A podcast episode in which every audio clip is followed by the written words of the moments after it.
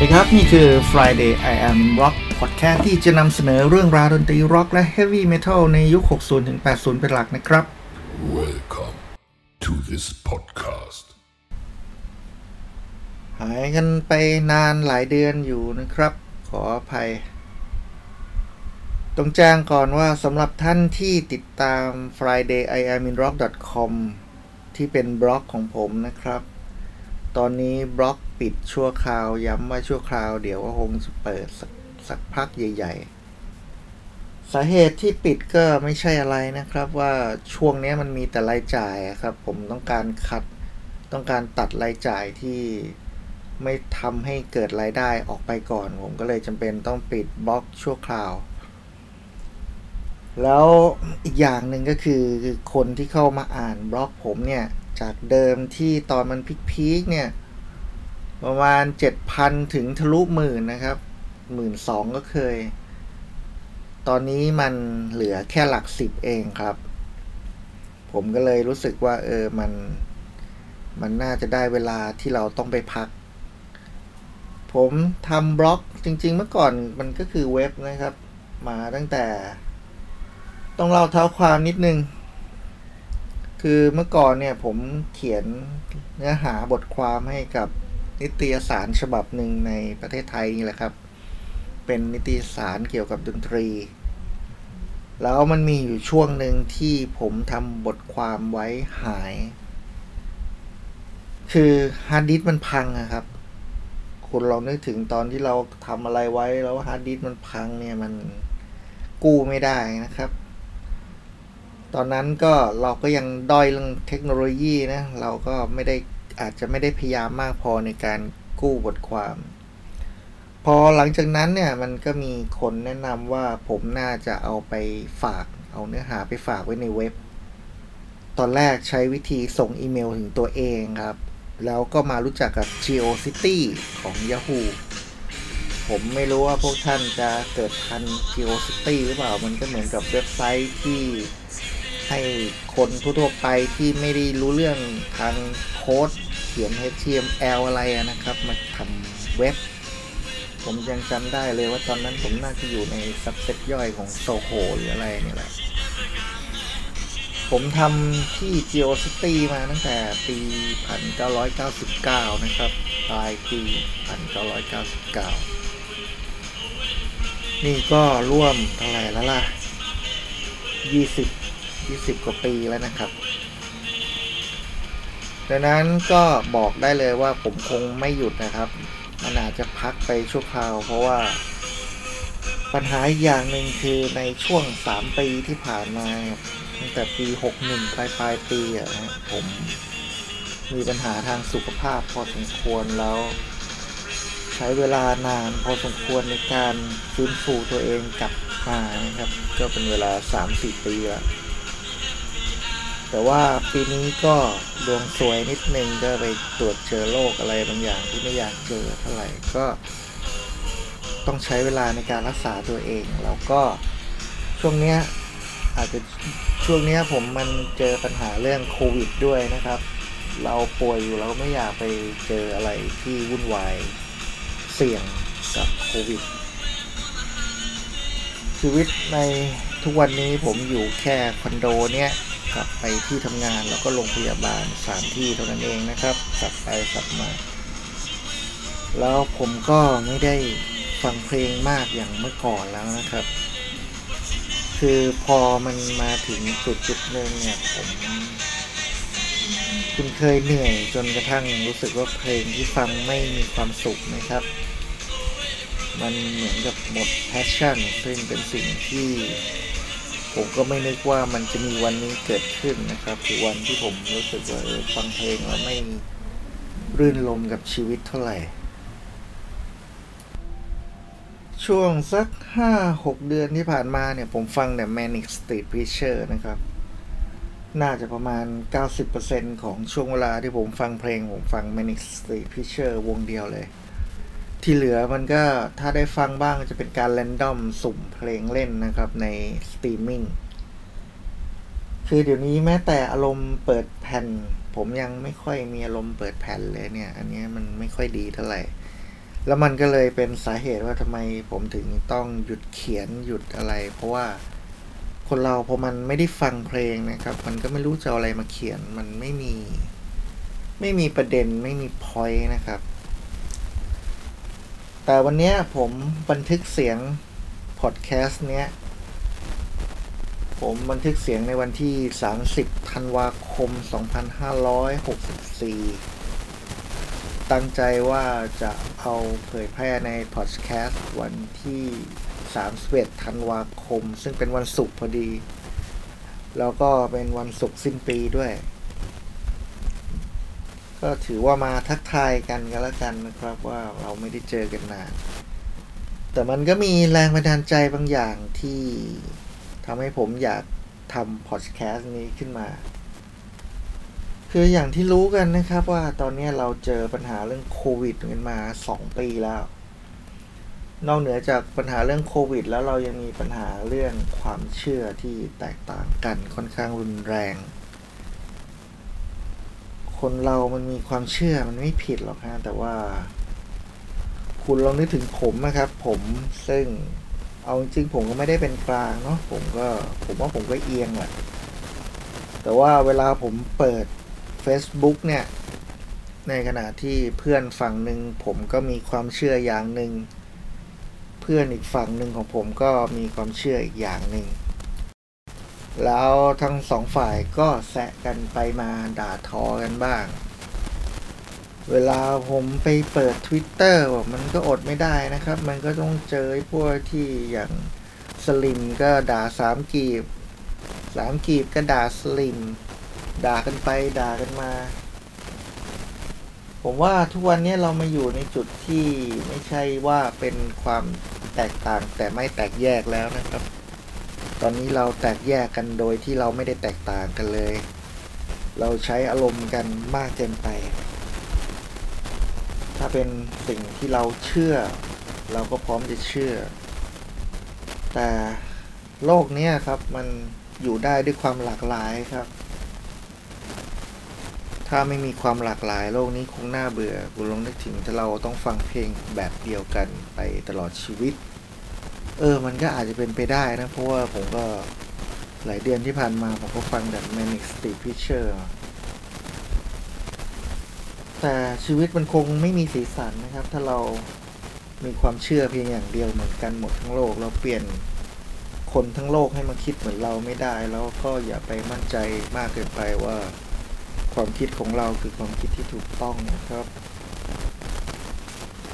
ผมก็เลยนึกถึงเพลงนี้ขึ้นมาครับ KKK Took My Baby Away ของ The Ramones เพลงนี้เป็นเพลงพังที่โดดเด่นเพลงหนึ่งของ The Ramones นะครับ ผมว่าถ้าคุณเป็นแฟนเพลง Ramones เนี่ย น่าจะรู้จักเพลงนี้แหละ แต่ความเด่นของเพลงนี้ครับ มันไม่ได้อยู่ที่ความเฉียบคมหรือความพลิกฟ้าความแผ่นดินอิทธิพลอะไรมากมายของเดลาโมนนะครับ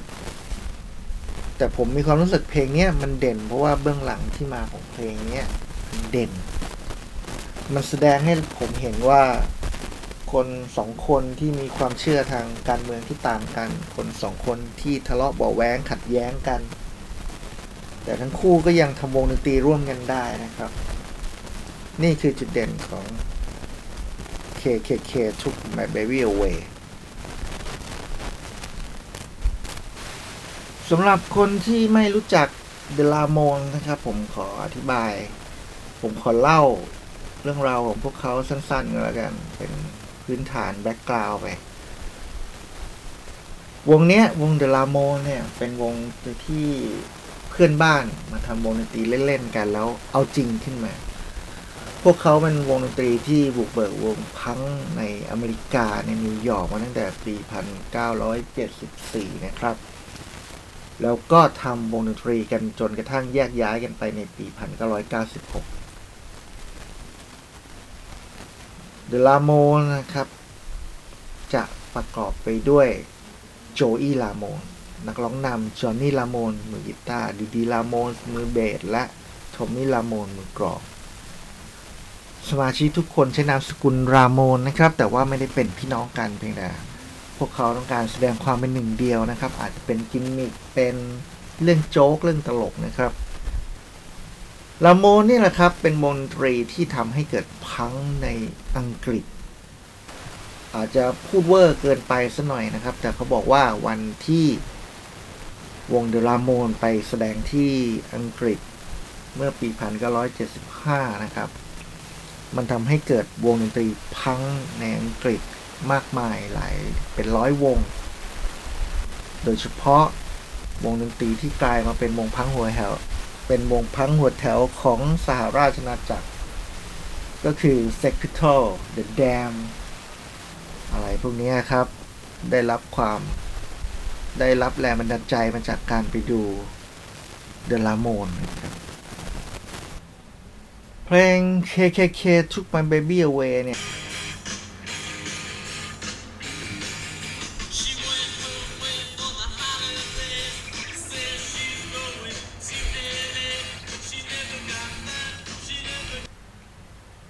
โจอี้รามโมนเป็นคนเขียนเพลง KKK Took My Baby Away ครับ แล้วอัลบั้มเนี้ย ชื่อว่าอัลบั้ม Present Dream อยู่ใน ออกมาเมื่อปี 1981 นะครับ ก็อย่างที่บอกนะครับว่าความเด่นของเพลงเนี้ย อยู่ที่แรงบันดาลใจที่ทำให้โจอี้เขียนเพลงมาเพื่อที่จะด่าจอห์นนี่ลาโมนมือกีตาร์เพื่อนลมวงเดอะลาโมน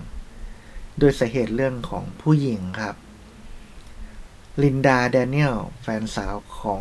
โจอี้หันไปคบจอห์นนี่ลาโมนส์ครับ แล้วทำไมโจอี้ถึงต้องเขียนว่า KKK took my baby away ทำไมถึงต้องเขียนว่า KKK หรือกลุ่มครูครักแครนเนี่ย มาเอาหญิงสาวของพวกของเขาไป KKK มันคือกลุ่มชนผิวขาวที่เหยียดผิวหัวรุนแรงครับ พวกเขาเกิดขึ้นมานานแล้วครับ น่าจะตั้งแต่สมัยหลังสงครามกลางเมืองอเมริกา ที่ฝ่ายใต้อยากให้มีทาสผิวดำเป็นฝ่ายพ่ายแพ้เขาก็สงครามแพ้คนไม่แพ้ครับ มันก็จะยังมีคนผิวขาวกลุ่มหนึ่งที่คิดว่าตัวเองเป็นเทพเจ้า มีความสูงส่งมากกว่าคนผิวดำ เขาก็ใช้เวลาส่วนตัวซ่องสุมกันเป็นกลุ่มก้อนละรานคนคนผิวดำกันมา มีทั้งด่าทอประนามโยนเข้าของเข้าไปในบ้านเผาบ้านไปจนถึงการฆาตกรรมนะครับ พูดง่าย ๆนะครับ กลุ่ม KKK ก็คือกลุ่มคนผิวขาวอนุคนผิวขาวที่เป็นพวกอนุรักษ์นิยมสุดโต่ง ที่คิดว่าคนผิวขาวคือพระเจ้า ส่วนคนผิวสีอื่นเป็นแค่สัตว์บนนัดต่ำที่จะย่ำยีบีทายยังไงกันได้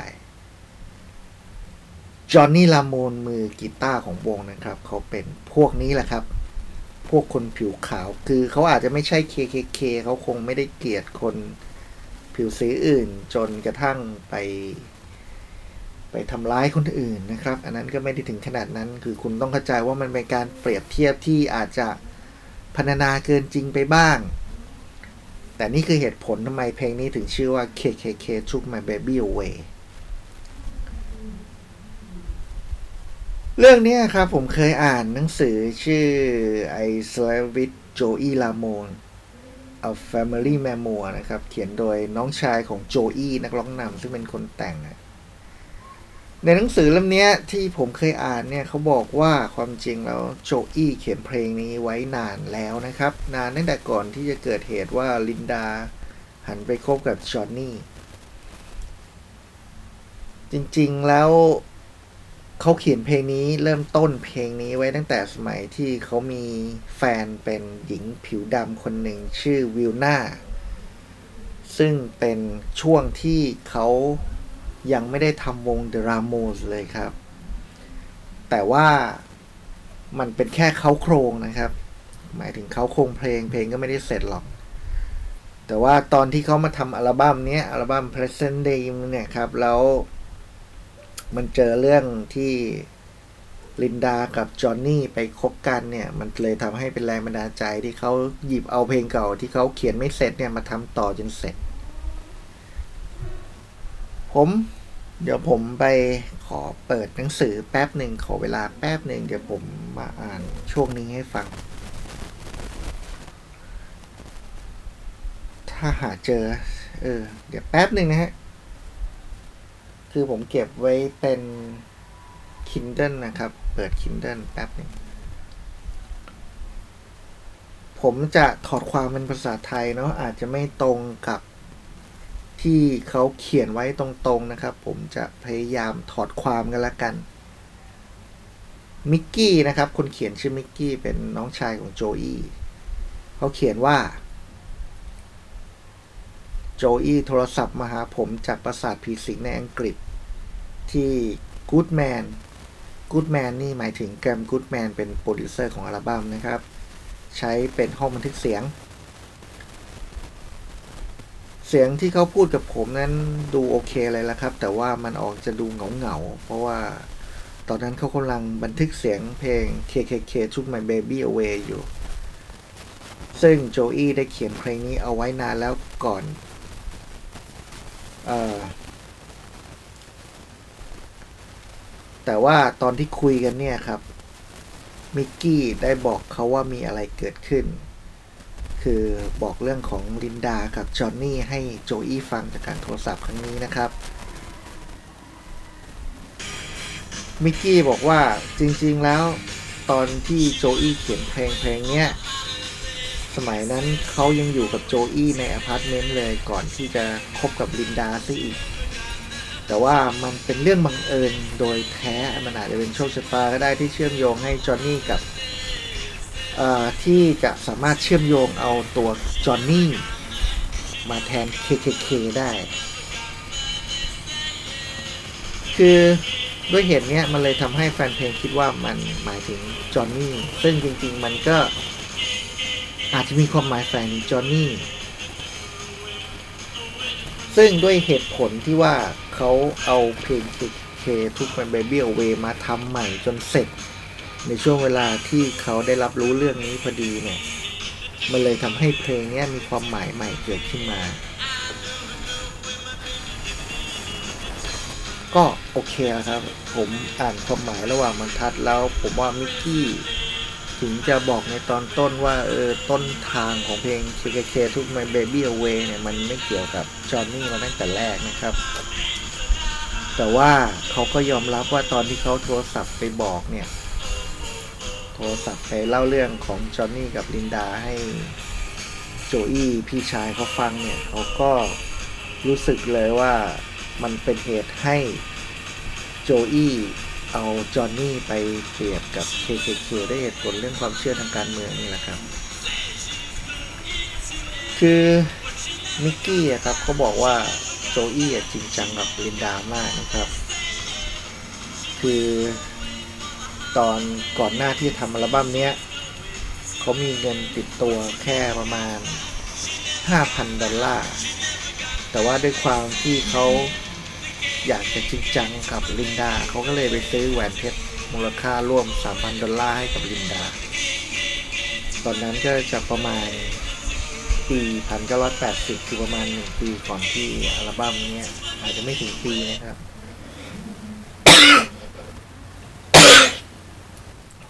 ขออภัยที่ไอ แล้วก็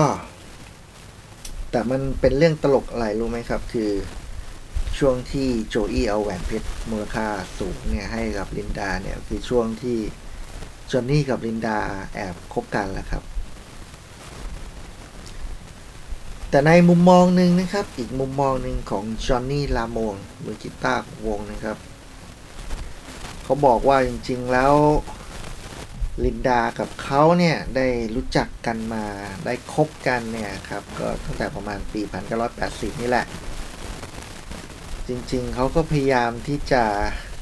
เลี่ยง เพราะเขารู้ว่าลินดาคบหากับโจอี้ใช่ไหมครับเขาก็พยายามเลี่ยงแล้วแต่ว่า แต่ว่ามันไม่มีทางเลือกอื่นนะครับเขาพูดในทำนองนี้ว่ามันไม่มีทางเลือกอื่น เพราะว่าเขาไม่รู้ว่าถ้าเกิด เขาคบกับลินดาจริงๆเนี่ยอนาคตมันจะเป็นยังไง ที่สำคัญคือวงเดลาโมนจะเป็นยังไง เพราะว่าโจอี้ก็รักลินดามาก เขาก็รู้อยู่นะครับเขาแต่ว่าเขเขาก็ไม่อยากสูญเสียผู้หญิงที่เขารักไป เขาก็เลยจำเป็นที่จะต้องเปิดตัวแล้วก็ทำให้มันตรงไปตรงมา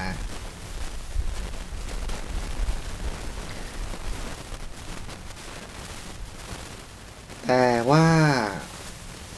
ตัวจอห์นนี่ครับ ถ้าผมจำไม่ผิดเขาบอกว่า สาเหตุที่เขากับลินดามาคบกันสนิทมากขึ้นเนี่ย มันเป็นเพราะว่าช่วงนั้นเนี่ยโจอี้กับลินดาเริ่มมีความสัมพันธ์ที่ย่ำแย่แล้วนะครับ คือตอนที่ทอมมี่ทอมมี่ลาโมนมือกองนะครับลาออกจากวงเดลาโมนในปี 1980 เนี่ย มันทำให้โจอี้รู้สึกแย่นะครับ เพราะเขารู้สึกว่าเอออะไรอะไรมันกำลังดีแล้ว ทอมมี่ก็มาลาออกแล้ว มันก็มีเรื่องของลินดาอีกที่เป็นจุดหมางใจที่ค่อนข้างชัดเจน คือมันผลกระทบอะครับก็คือลินดาเนี่ย ไม่มาดูคอนเสิร์ตของราโมอีกเลยนะครับ จะไม่เยื้องกลายเข้ามาในเวทีคอนเสิร์ตหรือว่าหลังเวทีเวลาที่ราโมนแสดง ส่วนจอห์นนี่กับโจอี้ครับ ถึงแม้จะยังทำวงกันต่อ แต่ว่าเขาไม่พูดคุยกันเลยนะครับ คือจุดนั้นน่ะเป็นจุดที่ทั้งคู่เกลียดกันแล้วครับ คืออย่าลืมว่าทั้งโจอี้กับจอห์นนี่เนี่ยเขามีความคิดที่ทางการเมืองเขาก็ไม่เหมือนกันนะครับ โจอี้เนี่ยออกไปทางสังคมนิยมนิดนึง ในขณะที่จอห์นนี่เนี่ยเขาเป็นอนุรักษ์นิยมที่ค่อนข้างหัวรุนแรงพอสมควร แต่ว่าไม่ถึงขนาด KKK อย่างในเพลงนะครับ คือคุณลองนึกดูสิฮะว่า คนสองคนที่ทะเลาะกันนะครับ เกลียดหน้ากันไม่คุยกัน แต่ว่าก็ยังทำวงดนตรีร่วมกัน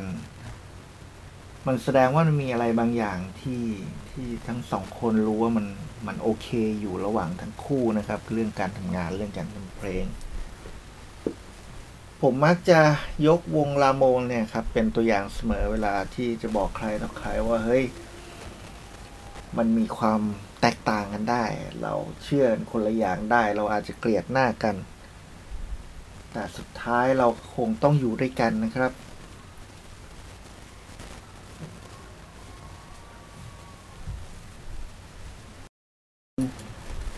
วันนี้มันก็เป็นช่วงปีใหม่แล้วนะครับ วันสุดท้ายของปี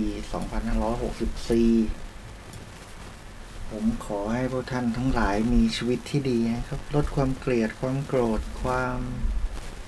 กุดหงิดในใจลงบ้างนะครับ เราเปลี่ยนให้คนอื่นเป็นอย่างเราไม่ได้นะครับ เราเปลี่ยนตัวเองได้ อยากให้ทุกท่านเรียนรู้ ในการใช้ชีวิตร่วมกับคนอื่นที่มีความคิดแตกต่างกันสำหรับ Friday I Am in Rock ก็ยังคง ยังคงเงียบอยู่ก่อนสักพักหนึ่งแล้วกันนะครับ มัน มันไม่อยู่ในสภาพที่จะทำต่อได้นะครับ มันต้องใช้พลังในการใช้ชีวิตอยู่พอสมควร ผมต้องเก็บพลังไว้ทำอย่างอื่นก่อน ก็ไม่แน่เนาะเดี๋ยวคงจะกลับมาเขียนจะพยายามแต่ว่า ผมบอกไม่ได้จริงๆว่า Rock Friday I am Rock จะกลับมาเมื่อไหร่ เพจ Facebook จะกลับมา active จริง ๆ อีกเมื่อไหร่พอดแคสต์นี้จะกลับมา active จริงจังอีกเมื่อไหร่อันนี้ยังยังตอบไม่ได้นะครับ ขออภัยจริง ๆ ขอให้ทุกท่านมีความสุขตลอดปีและตลอดไป อให้โลกนี้มีสันติสุข ขอให้โลกนี้อยู่กันอย่างสงบสงบนะครับ สวัสดีครับ